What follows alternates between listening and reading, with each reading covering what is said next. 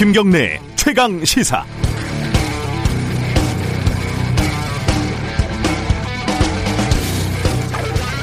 강경화 장관 남편이 이 와중에 미국에 요트를 사러 갔다. 뭐 이런 기사를 보고 꽤 고민을 해봤습니다. 제 머릿속에 김경래 A라고 해보죠. 김경래 A는 이렇게 말을 합니다. 일단 법을 어기는 것도 아니고 단체 여행을 가는 것도 아니고 은퇴도 했겠다. 자가격리 기간 이런 것도 부담이 없고 방역에 해가 되지도 않고 10년간 일을 해, 수십 년간 일을 해서 모아놓은 돈도 있고 아마 그 사람의 인생의 로망일 것 같은 요트를 사러 갈 기회를 놓쳐야 하는가? 김경래 B는 이렇게 얘기를 합니다. 코로나 방역 때문에 정부가 여행을 자제하라고 했는데 게다가 부인이 외교부 장관이고 남들은 여행 가고 싶어도 못 가는 사람이 허다한데 연휴 기간에 고향에 가는 것도 자제하라는 판국에 이럴 때 요트 사러 미국에 가는 건 너무 무책임한 거 아닌가? 다시 김경래 A가요.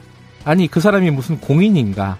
와이프가 공인이지. 한 개인의 사생활까지 감나라 배나라 하는 건가?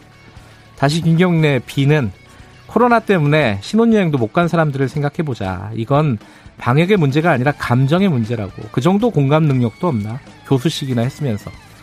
이렇게 김경래 A와 B는 하루 종일 싸웠습니다. 그런데 추석 이동 자제를 부탁하고 대신 마음을 보내자고 호소하던 이낙연 대표가 어, 추석날 봉화마을에 참배를 간 건 또 어떻게 봐야 하나요? 여기서 김경래 A는 좀 공색해졌고 김경래 B도 좀 지쳤습니다. 10월 6일 화요일 김경래 최강 시사 시작합니다.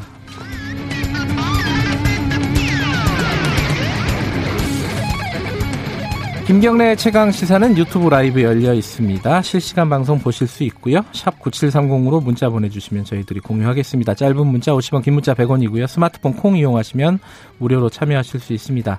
뭐 유튜브 창 댓글 등등에 참여하신 분들 10분 추첨해서 모바일 커피 쿠폰 보내드립니다.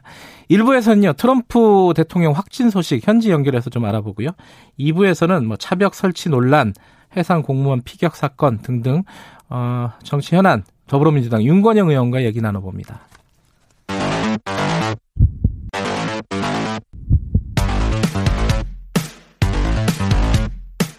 오늘 아침 가장 뜨거운 뉴스 뉴스 unboxing 네 뉴스 unboxing 민동기 기자 나와 있습니다. 안녕하세요. 안녕하십니까. KBS 김양순 기자도 나와 있습니다. 안녕하세요. 네 안녕하세요. 어, 김경래 A가 맞는지 B가 맞는지 잘 모르겠습니다. 네, 오프닝부터 다중이 인증하시고 내 안에 너 있다. 저는 지금 C예요, 네. C. 아, 재정 건전성 얘기가 갑자기 나온 이유가 뭐 기재부에서 재정 준칙 이런 걸 만든다는 거잖아요. 이게 내용이 정확히 뭐예요? 그러니까 재정 준칙이 이제 국가 채무, 재정 적자 등 재정 건전성 지표의 목표를 정해 가지고요. 네. 이걸 이제 관리하도록 하는 그런 규범을 말하는데 정부가 2025년부터 국내 총생산 대비 국가 채무 비율을 60% 그리고 통합 재정 수지 그러니까 총수입에서 총지출을 뺀 거를 말하는데요. 이걸 마이너스 3%가 넘지 않도록 관리를 하겠다.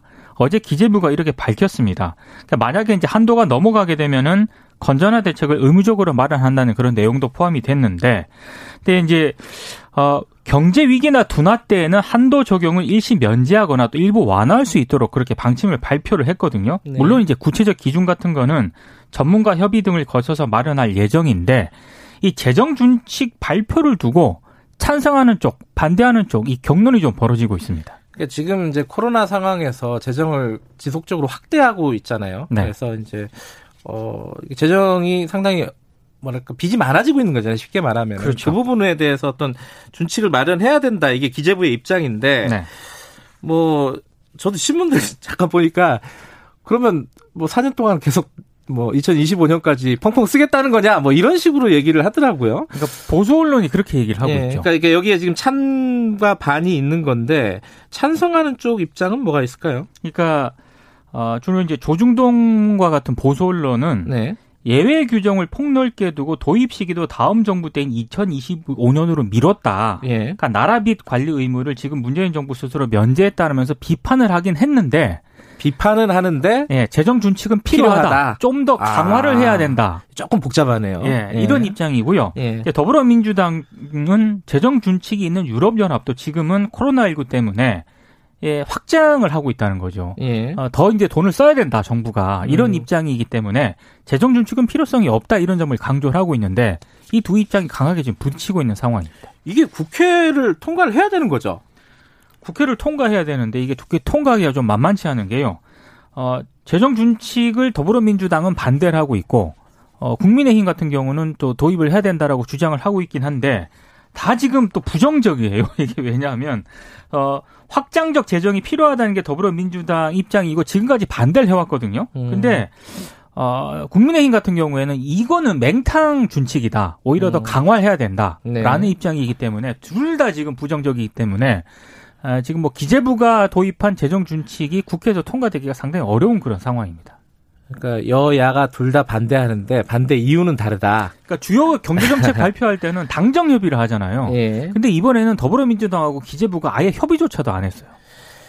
그러니까 기재부는 우리 할 일 한다. 뭐 이런 입장인 것 같아요. 기재부 지금. 입장에서는 당연히 음. 국가 재정을 관리를 해야 되니까. 음. 근데 이제 한쪽에서는 그래도 이제 코로나가 있는데 확장적 재정이 당분간은 필요하다라는 그렇죠. 입장인 거고 다른 쪽은 어떻게 쥐어 틀어맬 거면은 좀 더 빨리 하고 좀 더 강경하게 해야 된다. 그래서 음. 국회 통과는 좀 난항일 것 같다라고는 하는데 일단 이 재정 건전성이라는 게 굳이 현재 지금 준칙을 제정하느냐 아니면은 이게 없으면 난리가 나느냐 하면은 또 그렇진 않거든요. 예. 일단 기재부에서 제대로 관리 를 하고 있을 거라고 그렇죠. 보고 있고 우리가 국가 빚, 즉 국가 채무에 관해서는 세계에서 top이에요, top. 재정 관리를 굉장히 잘하고 있기 때문에 지금 현재적으로서의 재정 적자를 당장 준칙까지 만들어가지고 억제해야 되느냐라는 부분은 좀 논의를 할 시간은 있는 것 같습니다. 예. 국회에서 좀 논의가 필요한 사안인 것 같고 오늘 아침 신문을 보니까 어 연평도 그 공무원 피격 사건 관련된 기사가 꽤 많았어요. 뭐 크게 한 두 가지쯤 되는 것 같은데 아들이 쓴 편지, 음. 손편지. 대통령에게 쓴 거죠. 네, 맞습니다. 대통령에게 쓴 손편지. 그게 하나가 있고 수색 과정에서 좀 미온적이었다라고 어, 질책하는 뭐 그런 기사들이 좀 있었어요. 어, 수색 과정에 뭐가 문제가 있었다는 겁니까? 이건 동아일보 단독 기사였는데요. 이 네. 수색 과정에서 이게 지금 이분이 어, 사라졌다, 실종됐다라고 하고, 그 다음에 네. 수색을 하는 게 밤이었거든요. 음. 근데 당시에 조명탄을 한 번도 쓰지 않았다. 아하. 그리고 그 이후에 이제 이분이 피격돼서 사망했다라고 한 다음에 이제 시신이 발견되지 않았잖아요. 네. 그 이후에 지금까지 계속 벌어진 수색 과정에서도 역시 조명탄을 한 번도 사용하지 않았다. 즉 밤에 수색을 할 때. 이게 조명탄을 그 밤에 사용하지 않으면은 해역에서 뭐가 보이냐. 음. 아무것도 보이지 않는데 이게 지금 뭐 해경, 해군 함정, 항공기 해가지고 한 20여 대를 투입해서 집중 수색을 했다라고 밝혀왔거든요. 그럼 낮에는 뭐 어떻게 수색을 했는지 모르겠지만 밤에 수색한 거는 맹탕 아니었느냐라는 그런 지적이 있다라고 했는데요. 음. 함정 조명으로 수석을 했다는 거 아니에요? 조명탄을 쏜게 아니라. 조명은 없고 예. 함정의 조명에만 네. 의지를 해서 육안으로 실종자를 찾았다라고 한 음. 건데요. 이게 이제 동아일보가 국민의힘 윤주경 의원실이 합참에다가 자료를 요청을 한 모양입니다. 예. 그래서 합참에서 이제 구조를 주관하는 기관인 해경에서 조명탄을 지원해 달라라는 요청이 없었다라고 네. 답변을 했어요. 그래서 이걸 근거로 취재를 해봤더니 조명탄을 사용하지 않았다라고 음. 이렇게 밝힌 거죠. 그러니까 이 이게 함의하는 게 이 기사를 쓴 의, 의도는 어 수색을 사실상 보여주기식으로만 했다. 실제로 뭘 찾는 게 아니었다라는 거고 결국은 이게 이제 시신이 불탔느냐 안 탔느냐 뭐 요것까지 이제 사실 거슬러 올라가는 얘기 연결되는 얘기긴 해요. 그죠? 그러니까 이제 사실관계가 아직 명확하게 밝혀지지 않은 그런 네. 상황이긴 한데요. 저도 이제 그 동아일보 기사를 보면서 NLL 부근에서 네. 어, 조명탄을 만약에 쐈을 때 예. 북한이 그러니까 정상적인 지금 상황은 아니라고 저는 판단을 하고 있는데 네. 굉장히 위험한 상황이 초래될 수도 있지 않았을까. 음, 또 다른 어떤 도발이라든가 예. 어, 갈등, 마찰 같은 것들이 그러니까 동아일보는 그걸 눈치보기라고 북한 눈치보기라고 일단 썼던데요. 예. 북한이 어떻게 나올지 모르는 상황에서 그럼 굉장히 좀 신중한 판단이 필요하지 않았나 이런 생각을 좀. 일단 군에서는 해경이 요청하지 않아서 우리는 안 쐈다 이런 그렇죠. 거고 그죠? 그렇죠. 해경은 또 뭐라 그러는 거예요? 해경에서는 이제 북측의 반발이 우려되고 있는 상황이다라고 네. 하면서 근데 원래 NLL하고 가까운 곳은 해군이 수색을 한다. 아, 군이 하고 있었다. 네, 가까운 그렇죠. 쪽은. 그리고 먼 곳은 해경이 수색한다라고 하고 음. 있고요. 해, 또 해군에서는 구조의 주관 기관은 해경이다. 음. 라고 하고 있어서 어떻게 보면 지금 서로 떠밀기를 하고 있어서 제가 볼 때 기사의 핵심은 이게 조명탄이 아니라 누가 구조의 주관 기관이냐라는 음. 쪽에 좀 더 힘을 줬어야 하는 게 아닌가라는 생각도 들더라고요. 근데 실제로 NLL하고 가까운 곳에서 네. 바로 근접해 있잖아요. 38km라고 네. 얘기를 했었는데 북한까지 그러면은 이게 한밤중에 조명탄을 며칠 동안이나 계속 쐈다면 그렇죠. 이게 과연 북한을 자극하지 않았을까라는 음. 생각이 들고 실제로 동아일보 기사에서도 이런 표현이 등장을 해요.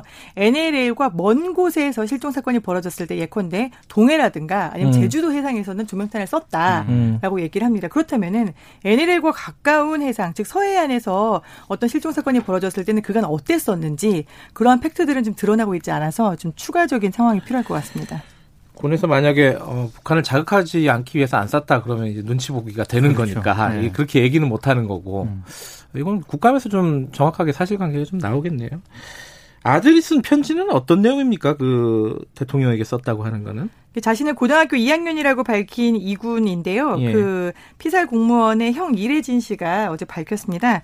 근데 이 학생이 손으로 직접 대통령에게 편지를 썼는데 시신조차 찾지 못하는 현 상황은 누가 만들었고 또 이제 아빠가 잔인하게 죽음을 당할 때 이 나라는 무엇을 하고 있었는지 왜 음. 아빠를 지키지 못했는지라고 이제 억울함을 좀 호소를 했습니다. 그리고 이제 엄마와 동생, 동생이 이제 늦둥이 동생이 있다라고 아, 하더라고요. 그래요? 그래서 초등학교 음. 1학년 여동생이다라고 음. 사실관계를 밝혔는데요. 엄마와 동생이 굉장히 좀 충격을 받았다. 그래서 삶을 음. 비관하지 않고 살아갈 수 있도록 우리 아빠의 명예를 돌려달라라는 건데 주된 내용은 우리 아빠는 월북을 하실 분이 아닙니다. 공무원으로서의 음. 자긍심이 굉장히 높았고 예. 여러 상도 받았고 그다음에 학교에 와서 이제 어, 어업 공무원이라는 직책은 어떤 것인지도 설명을 했던 사람이다. 음. 그렇기 때문에 결코 월북을 할 사람이 아니다. 명예를 돌려달라라는 게 주된 요지였습니다. 참 답답한 노릇입니다. 이 뭐 해경 조사도 그렇고 그렇죠. 정부 측의 그 뭐 감청이라든가 이런 거에 따르면 월북했다라고 하는 거잖아요. 근데 그러니까 그렇게 판단을 한 거죠. 네, 그렇게 판단을 하는데 유족들은 절대 그럴 리가 없다고 그렇죠. 하고 이 사실관계가 명확하게 알 수가 없는 상황이니까 그렇다고 그렇죠? 감청한 그런 그 정보들을 또 정부 입장에서는 공개할 수도 없는 그런 그렇죠. 상황이거든요. 구체적으로 공개하기가 그렇죠. 쉽지가 않고요. 근데 오늘 그 피살 공무원의 형님이 국방부에다가 그 감청 정보를 정보 공개 청구를 하겠다라고 음. 직접적으로 밝혔어요.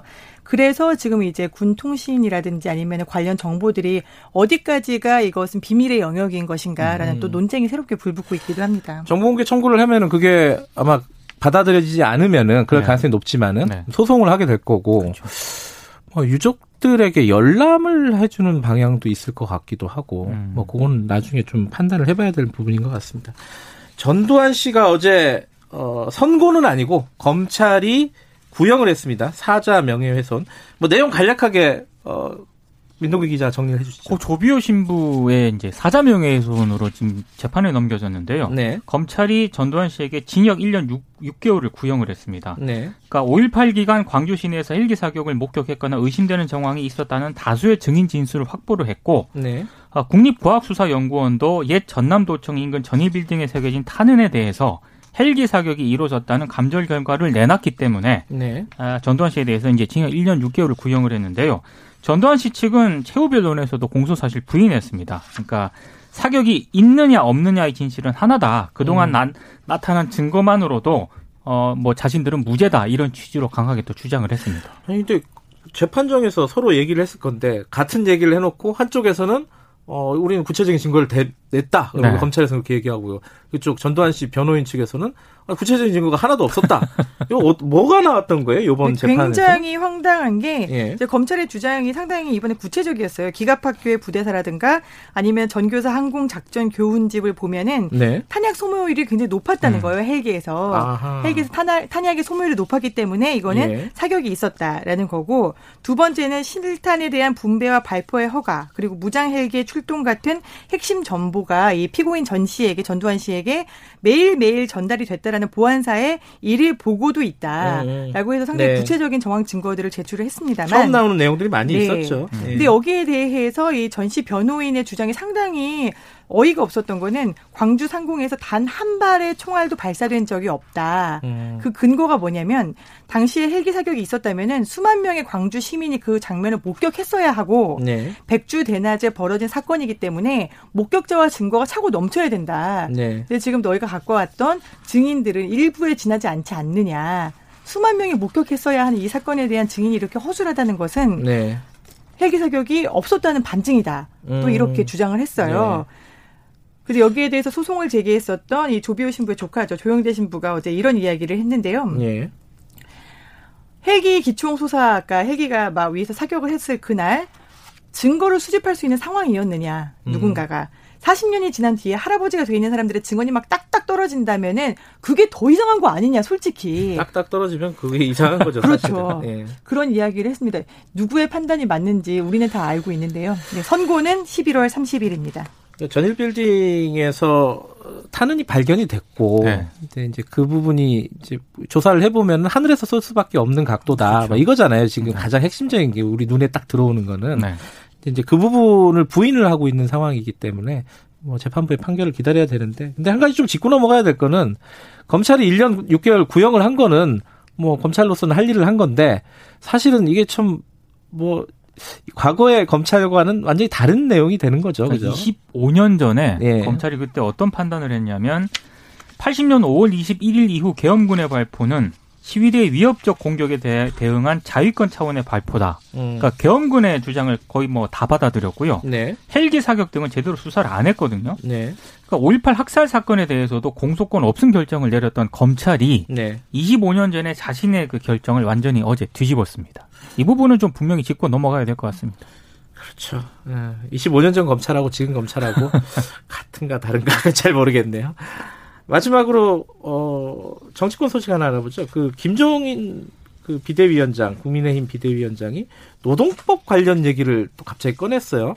여기에 대한 말들이 좀 많습니다. 이게 의도가 뭔가, 뭐 정치적인 의, 도가 무엇인지 그러니까 내용이야 뭐. 원래 그 공정 경계 3법 처리를 강하게 주장을 했잖아요. 네, 근데 국민의힘 내부에서도 반대 의견이 많고 네. 재계에서도 워낙 강하게 반대를 하니까 왜 갑자기 김종인 위원장이 이런 제안을 했을까가 이제 언론들의 관심이던데 네, 어, 일단 당내와 재계의 불만을 잠재우면서 대외 협상을 좀 높이기 위한 의도다 이런 분석이 하나 있고요. 또 네. 하나는 어, 당내 의원들을 구슬려 가지고 자신의 정치적 추진력을 확보해 보려는 그런 시도가 있는 것 같다라는 분석도 있고 예, 마지막 해석은 그 김종인 위원장 특유의 의제 설정 정치를 또 가동을 시켰다. 이런 해석도 있습니다. 음. 다른 건 모르겠지만 의제 설정력은 정말 탁월한 것 그러니까 같습니다. 경제민주화를 먼저 치고 나왔잖아요. 이번에도 마찬가지로 어, 노동법 이런 부분에 대해서 어, 재계가 워낙 반발을 하니까 네. 재계를 다독이기 위해서 이런 부분에 좀 의제 설정을 치고 나왔다라는 그런 분석도 있습니다.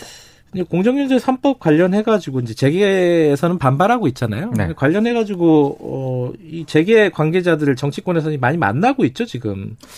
이낙연 대표가 오늘 경청을 방문을 하거든요. 그러니까요. 그 음. 김진표 의원하고 양양자 이제 그 최고위원도 같이 동석을 한다라고 하는데 뭐 기사들이 많이 났던데 중앙일보가 오늘 그 만남을 계기로 민주당이 그 공정경제 3법 있지 않습니까? 네. 그 법안 내용 수정에 전향적인 입장을 보일지가 주목이 된다라고 보도를 했는데 중앙일보의 바람이 좀 반영이 된 게 아닌가 싶습니다. 어떻게 전향을 할 건지도 좀 궁금하네요.